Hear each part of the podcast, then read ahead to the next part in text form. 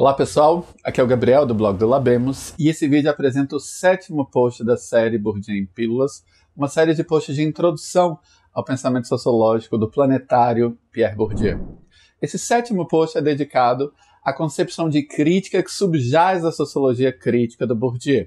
No sexto post, a gente investigou a noção de poder simbólico, uma teoria por meio da qual Bourdieu busca explicar como relações de dominação são percebidas e reproduzidas como legítimas no mundo social, tanto aos olhos de dominantes quanto aos olhos de dominados. A gente viu que Bourdieu assimila esse conceito de poder simbólico à ideia de uma violência não reconhecida como tal, uma violência simbólica. O adjetivo simbólica, nesse caso, significando tudo menos sinônimo de desprezível, ineficaz, etc.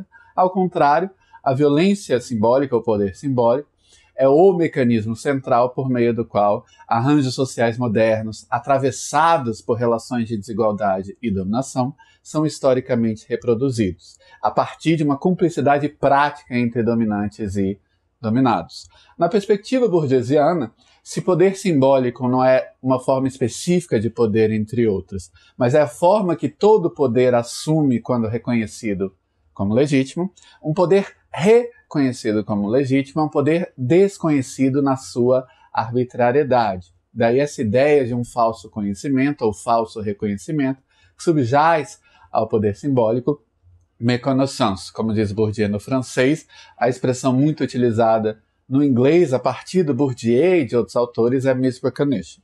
Pois bem, toda essa discussão já deixa nítido por que diversos comentadores assimilaram a sociologia do Bourdieu à teoria social crítica, no sentido amplo da expressão, para além, obviamente, da chamada Escola de Frankfurt. E um dos melhores modos de conceber a noção de crítica que subjaz a sociologia crítica do Bourdieu é tomando-a como uma junção entre dois veios de sentido ou linhas conceituais. De um lado, um veio kantiano e durkheimiano, e de outro lado, um veio mais aparentado a uma corrente hegeliano-marxista. Na verdade, mais similar a quaisquer perspectivas que busquem mostrar como formações sociais representadas e percebidas como naturais e necessárias são, na realidade, históricas e contingentes. Sob esse aspecto, a teoria do poder simbólico possui também uma similaridade com abordagens como a genealogia do poder do Foucault ou a teoria performativa do gênero da Judith Butler. Mas então vamos com calma. Comecemos então pelo eixo kantiano durkheimiano, um eixo que remonta, portanto, ao filósofo alemão Immanuel Kant, mas foi como que sociologizado pelo trabalho do Durkheim. Na obra do Kant, a noção de crítica designa a capacidade que a razão possui de refletir a respeito dos seus próprios pressupostos e limites. Essa ideia vai ser importante na sociologia reflexiva do Bourdieu, ele certamente vai incorporar essa tese de que o rigor científico depende também de uma reflexão do sujeito cognoscente sobre os próprios pressupostos que emolduram a sua apreensão do mundo, no caso do mundo social, a gente vai ver que o Bourdieu, influenciado já pelo Durkheim, sociologiza essa noção kantiana de crítica. Ele vai dizer que o melhor modo de refletir sobre si próprio quando se faz ciência social não é introspecção filosófica lá Kant, mas sim uma sociologia da sociologia. Nesse sentido, a socióloga vai objetivar a sua própria posição no mundo social e as maneiras pelas quais essa posição estrutura sua percepção espontânea do mundo, introduz viés na sua tentativa de pensar o mundo social tão objetivamente quanto possível. A gente vai ver em detalhes esse projeto de uma sociologia reflexiva na nona pílula. Por hora eu quero me concentrar sobre o outro elemento legado por Kant à sociologia do Bourdieu, um elemento mediado justamente pela tentativa durkheimiana em sociologizar o kantianismo. Um dos efeitos dessa empreitada crítica do Kant foi mostrar que o conhecimento não é nunca uma mera impressão de estímulos externos e uma subjetividade passiva, o conhecimento envolve uma organização ativa dos dados da experiência pela subjetividade cognoscente. Ela faz isso a partir de certas estruturas cognitivas, que o Kant vai chamar de intuições da sensibilidade e categorias do entendimento. Durkheim vai trabalhar somente com a noção de categorias do entendimento. E na fase tardia da sua obra, o Durkheim, seja no seu artigo com seu sobrinho Marcel Mauss sobre formas de classificação, seja na introdução das formas elementares da vida religiosa, Durkheim, por um lado, vai concordar com Kant quanto à ideia de que o nosso acesso ao mundo empírico não é nunca puro, ele é sempre mediado por pressupostos gerais já presentes na nossa subjetividade, essas estruturas cognitivas ou categorias do entendimento. No entanto, diferentemente do que disse o Kant, Durkheim vai afirmar que essas categorias do entendimento são obtidas via socialização, não são propriedades universais de um sujeito transcendental, mas derivam, na verdade, da socialização da cognição em determinadas formações sócio-históricas. Sob esse aspecto, essas categorias do entendimento são social e historicamente variáveis. Então, por exemplo, retomando a noção kantiana de que tempo e espaço não são simplesmente propriedades do universo que a gente percebe na sua existência pura, mas são categorias por meio das quais a gente dá inteligibilidade à nossa experiência, Durkheim vai dizer que diferentes sociedades envolvem diferentes concepções culturais do tempo e do espaço e, portanto, diferentes modalidades de experiência subjetiva do tempo em função dessas categorias culturais. Bourdieu vai fazer três coisas com essa perspectiva durkheimiana. Em primeiro lugar, ele vai mobilizar sua teoria do aptos para tentar explicar esse insight durkheimiano de que certas estruturas mentais pelas quais os agentes percebem o mundo são a interiorização das estruturas sociais objetivas em que eles estão imersos, enquanto Durkheim julgaram que essa tese valia somente para sociedades que chamaram de simples ou primitivas, Bourdieu vai aplicar a mesma tese às sociedades modernas. Por exemplo, a moderna sociedade de classes francesa que ele analisa em Distinção, ou o próprio espaço em que Bourdieu estava engajado profissionalmente, que ele analisa em Homo Acadêmicos. E como a gente viu na pílula passada, Bourdieu também vai dar uma espécie de torção agonística e conceitual a esse insight de Durkheim e Moss.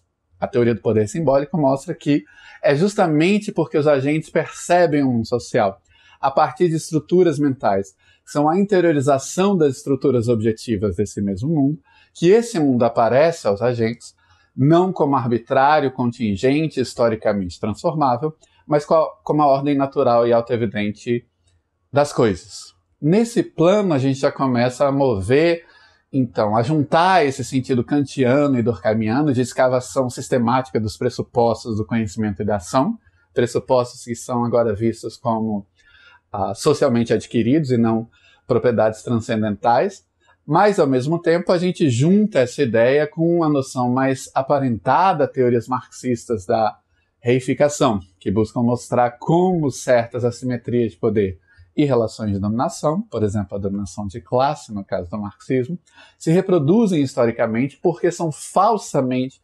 percebidas como naturais, autoevidentes e inevitáveis, em vez de historicamente contingentes e transformáveis. É, portanto, nesse sentido que a gente pode compreender a noção de crítica que aparece, por exemplo, no subtítulo de A Distinção, Crítica Social do Julgamento do Gosto. A crítica social, ou sociologia crítica, deve ser entendida tanto em um sentido kantiano durkheimiano, como uma escavação sistemática dos princípios socialmente adquiridos que governam o juízo do gosto de agentes de diferentes classes e frações de classe, mas ao mesmo tempo essa mesma crítica tem um sentido mais afeito a corrente hegeliano-marxista no sentido de que esses princípios subjetivos que governam o juízo do gosto são os mesmos que levam os agentes a perceber como naturais e autoevidentes as assimetrias de classe que perpassam a moderna sociedade francesa, ou, diria Bourdieu, qualquer outra sociedade de classes moderna. Nesse sentido, a gente passa à seção seguinte, chamada Política Sublimada como Ciência do Sofrimento Social. Na medida em que a sociologia mostra que relações de dominação percebidas como naturais são, a bem da verdade, contingentes, a sociologia abre o espaço para um questionamento de cunho político. Expor certas relações de dominação ou certos arranjos sociais como históricos e contingentes é também expô-los como transformáveis pela ação política. Por exemplo, certas intervenções políticas que busquem combater a desigualdade social. Na maior parte da sua carreira, a dimensão política do pensamento do Bourdieu tendeu a aparecer de modo sublimado. Se, por um lado, os impulsos ético-políticos da sociologia do Bourdieu desempenham um papel importante no direcionamento dos seus estudos, a partir do momento em que Bourdieu se engaja em pesquisas científicas, esses impulsos ético-políticos são transfigurados pelo recurso aos instrumentos rigorosos da ciência social. Não que Bourdieu abdicasse dessa intenção de uma sociologia que tivesse aplicabilidade política, muito ao contrário, embora ele tivesse bem mais à esquerda que Comte Durkheim, ele é certamente um continuador dessa tradição republicana da ciência social francesa que vai julgar que um conhecimento tão objetivo e rigorosamente científico da realidade social é um valioso instrumento de intervenção prática e política nessa mesma realidade. Pois bem, o que Bourdieu oferece também desde o início da sua carreira, desde o contato que ele teve com subproletários urbanos e ex-camponeses na Argélia dos anos de 1950. Desde esse momento, Bourdieu oferece instrumentos analíticos para uma sociologia da gênese social do sofrimento psíquico. Esse é um projeto que Bourdieu retoma em uma coletânea dos anos 90, organizada por ele, chamada Miséria, A Miséria do Mundo. Ah, nessa coletânea, Bourdieu busca capturar múltiplas instâncias de sofrimento social. O livro é motivado por uma crítica de esquerda às consequências socioeconômicas das revoluções neoliberais dos anos de 1990, por exemplo, o desmanche do estado de bem-estar, mas o livro é também ocupado em identificar aspectos da exclusão e da privação social que são invisíveis às estatísticas econômicas. Por exemplo, Bourdieu tem uma longa análise de como os desempregados não são somente materialmente privados pela falta de um salário, mas são privados também de um senso socialmente justificado da própria existência. Eles, na verdade, sofrem com estigma simbólico de serem vistos como socialmente inúteis ou destituídos de uma razão de ser aos olhos da sociedade. De qualquer modo, o que o Bourdieu leva a cabo aí à sua própria maneira é um projeto que o Wright Mills escreveu classicamente como a tarefa central da imaginação sociológica, mostrar os vínculos entre biografia e história. Bourdieu mostra, então, como muitas vezes certos sofrimentos psíquicos vivenciados como dilemas intimíssimos são, a bem da verdade, profundamente moldados por forças sociohistóricas. E uma das tarefas da sociologia é mostrar, portanto, as fontes socioestruturais desses sofrimentos psíquicos, muitas vezes vividos como individualíssimos. Portanto, se desde cedo um dos aspectos em que a sociologia crítica do Bourdieu se destacou foi essa busca dos sofrimentos e indignidades que a operação cotidiana do mundo social tende a tornar invisíveis pela dissimulação simbólico ideológica.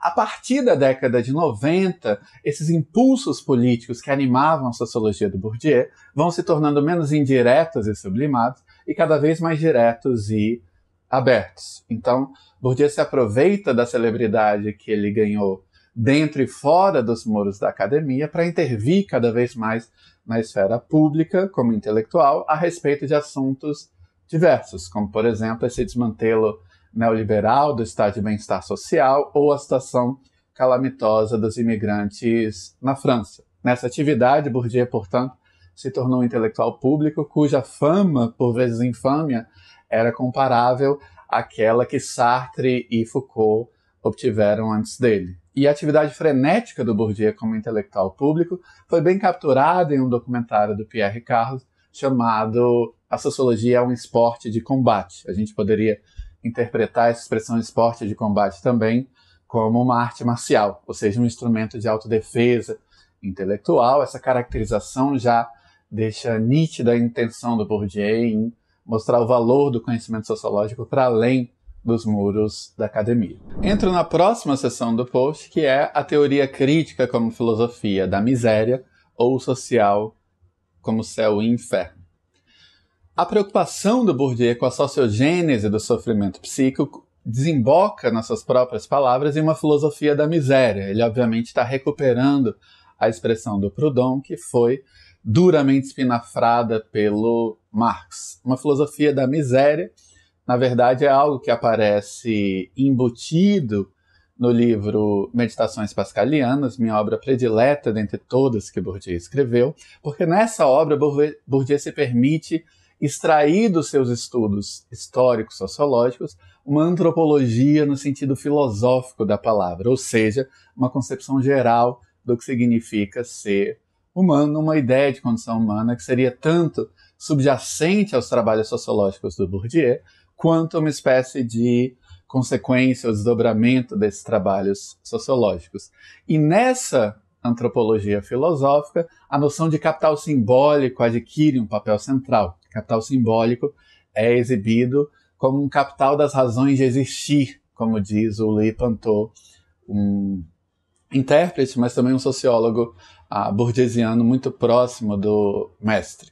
Uh, o capital simbólico, como a gente viu, é obtido via certificados de reconhecimento social. E nesse texto, Bourdieu apresenta o ser humano como uma criatura habitada por um anseio existencial de sentido e justificação para a própria existência. E Bourdieu busca mostrar que esses anseios de justificação só podem ser aplacados quando a sociedade confere ao indivíduo um certificado de reconhecimento social ah, o certificado que permite arrancá-lo do absurdo e apresentá-lo como um ser dotado de uma razão de existir. Uma vez mais, uma razão socialmente sancionada para existir. E num artigo chamado Social entre o Céu e o Inferno, publicado na Tempo Social há quase 10 anos atrás, eu tento mostrar como, na verdade, Bourdieu, na sua antropologia filosófica, seguiu seu velho caminho de um exterminador de dualismos, e tentou, na verdade, combinar e transcender duas metáforas da existência social, metáforas que eu capturaria nos termos céu e inferno. Então, de um lado, ele recupera a ideia durkheimiana de que a sociedade é Deus e concorda com Durkheim na medida em que Deus, a sociedade é a única instância mundana em que os seres humanos podem obter aquilo que eles esperam de Deus, ou seja, uma razão, um significado para a própria existência. Por outro lado, o Sartre da peça Entre Quatro Paredes teria razão em afirmar pela boca de um personagem que o inferno são os outros. Porque aqui Bourdieu reintroduz o elemento agonístico e conflitual do seu pensamento. Como quaisquer outros bens e recursos, o capital simbólico é um recurso escasso, portanto, objeto de disputa no mundo social. O capital simbólico só pode ser oferecido de maneira diferencial, distintiva e competitiva, o que significa que a consagração e reconhecimento social de alguns são necessariamente obtidos às custas da invisibilização e do reconhecimento negativo ou estigmatização de outros, da miséria do homem sem missão nem consagração social, como diz Bourdieu, parafraseando Pascal. Nesse sentido, para juntar outras duas visões, é porque o homem é um Deus para o homem, como diria Spinoza, que o homem é também o lobo do homem, como diria Thomas Hobbes. A gente não precisa, no entanto, terminar em uma chave tão melancólica, e é por isso que eu concluo o texto com uma sessão intitulada O Determinismo Sociológico como Instrumento de Libertação ou a Política da Vida. Ah, o que é interessante é que essa visão burguesiana que tenta capturar como os determinismos sociais penetram profundamente na subjetividade, como a sociedade não condiciona a nossa conduta somente a partir de fora, mas também dentro ou através de nós, moldando as nossas maneiras de agir, pensar e sentir. Essa visão sociológica determinista do Bourdieu não precisa se desdobrar em uma espécie de resignação ou quietismo ético-político. Por quê? Porque Bourdieu mostra que boa parte desses determinismos sociais que agem sobre nós agem em função do nosso desconhecimento ou falso reconhecimento. A partir do momento em que a sociologia provê a nós uma consciência crítica desses determinismos, ela dá a nós uma ferramenta ético-política de libertação, ao menos parcial, em relação a esses determinismos. Por que eu falo em ética e política? Porque o Bourdieu tenta mostrar que as consequências de relações de dominação moldam a própria subjetividade. Um exemplo óbvio seria como a própria autoconfiança tende a ser desigualmente distribuída em função de assimetrias de classe ou, em determinados contextos, em função de relações de opressão de gênero. Então, por exemplo, para dar uma ilustração muito simplificada, em um cenário em que a fala pública das mulheres é continuamente desautorizada, em um cenário objetivamente estruturado para dar a homens o monopólio da fala, é possível que a socialização de homens e mulheres nesse cenário carregue consigo certos sentimentos que correspondam a essa distribuição objetiva desigual do poder de fala. Por exemplo, os homens exprimindo autoconfiança e as mulheres possivelmente interiorizando sentimentos de uh, timidez e falta de autoconfiança. No entanto, a partir do momento que a sociologia mostra, digamos, que essas sensações íntimas não são peculiaridades pessoais, mas são, na verdade, socialmente determinadas por uma desigualdade arbitrária entre os gêneros, a sociologia oferece aos indivíduos ferramentas de transformação que são tanto da ordem de uma ética da autotransformação quanto de uma política da transformação social. Nesse aspecto, Bourdieu oferece a sua versão daquilo que há muito as feministas capturavam no slogan de que o pessoal é político. Combater, por exemplo, a tendência à monopolização da fala pública pelos homens é também combater, por assim dizer, a interiorização dessa dominação na forma de, de sentimentos de timidez e falta de autoconfiança. Obviamente que o exemplo é simplificado, mas eu espero que ele transmita um pouco dessa ideia de que, paradoxalmente, o determinismo sociológico é uma ferramenta de libertação a partir do momento em que eu tenho consciência crítica das forças que agem sobre mim eu posso fazer algo a respeito para transformá-las. E uma vez mais, longe de reduzir a política da transformação do mundo social a uma ética da autotransformação, Bourdieu faz o contrário. Aí ele mostra como a ética da transformação é parte de uma política da transformação do mundo social, como a busca de uma boa vida se entrelaça à busca de uma cidade justa. É isso, nos vemos na próxima pílula, onde eu vou tentar retomar um pouco da trajetória intelectual do Bourdieu. Até a próxima.